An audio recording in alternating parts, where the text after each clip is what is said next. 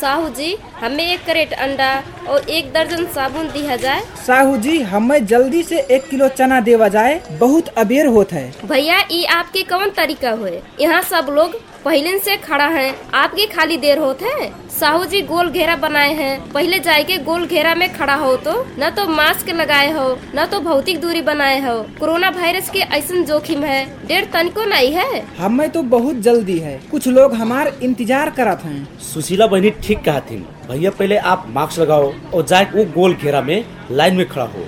धांधेस तो नहीं हुई पारी आवक बाद में सामान मिली। हाँ तो सुशीला बहनी का का सामान कह रही हो? एक कैरेट अंडा और एक दर्जन साबुन। अभी जल्दी ले गवा रही हो? खत्म हो गया? उहे दिन कहे के मतलब? पंद्रह दिन हो गए साहू जी। अब बिटिया के हर एक दिन अंडा खवही पड़ा अपने खही पड़ा और साबुन पानी तो छिन छिन में चाहबे करी। अब इनकी कोरोना महामारी के समय में और खत्म हो गए। सुशीला बहनी ठीक कहा थी लियो एक दर्जन साबुन और एक कैरेट अंडा। ऐसा कोरोना के महामारी में अपने और अपने बच्चन के पोषण में ध्यान दे ही पड़ा। वही नाते तो कोरोना वायरस से बचे के लिए हम पूरा सावधानी अपनाए के व्यापार करी थे ठीक है साहू जी हम चले।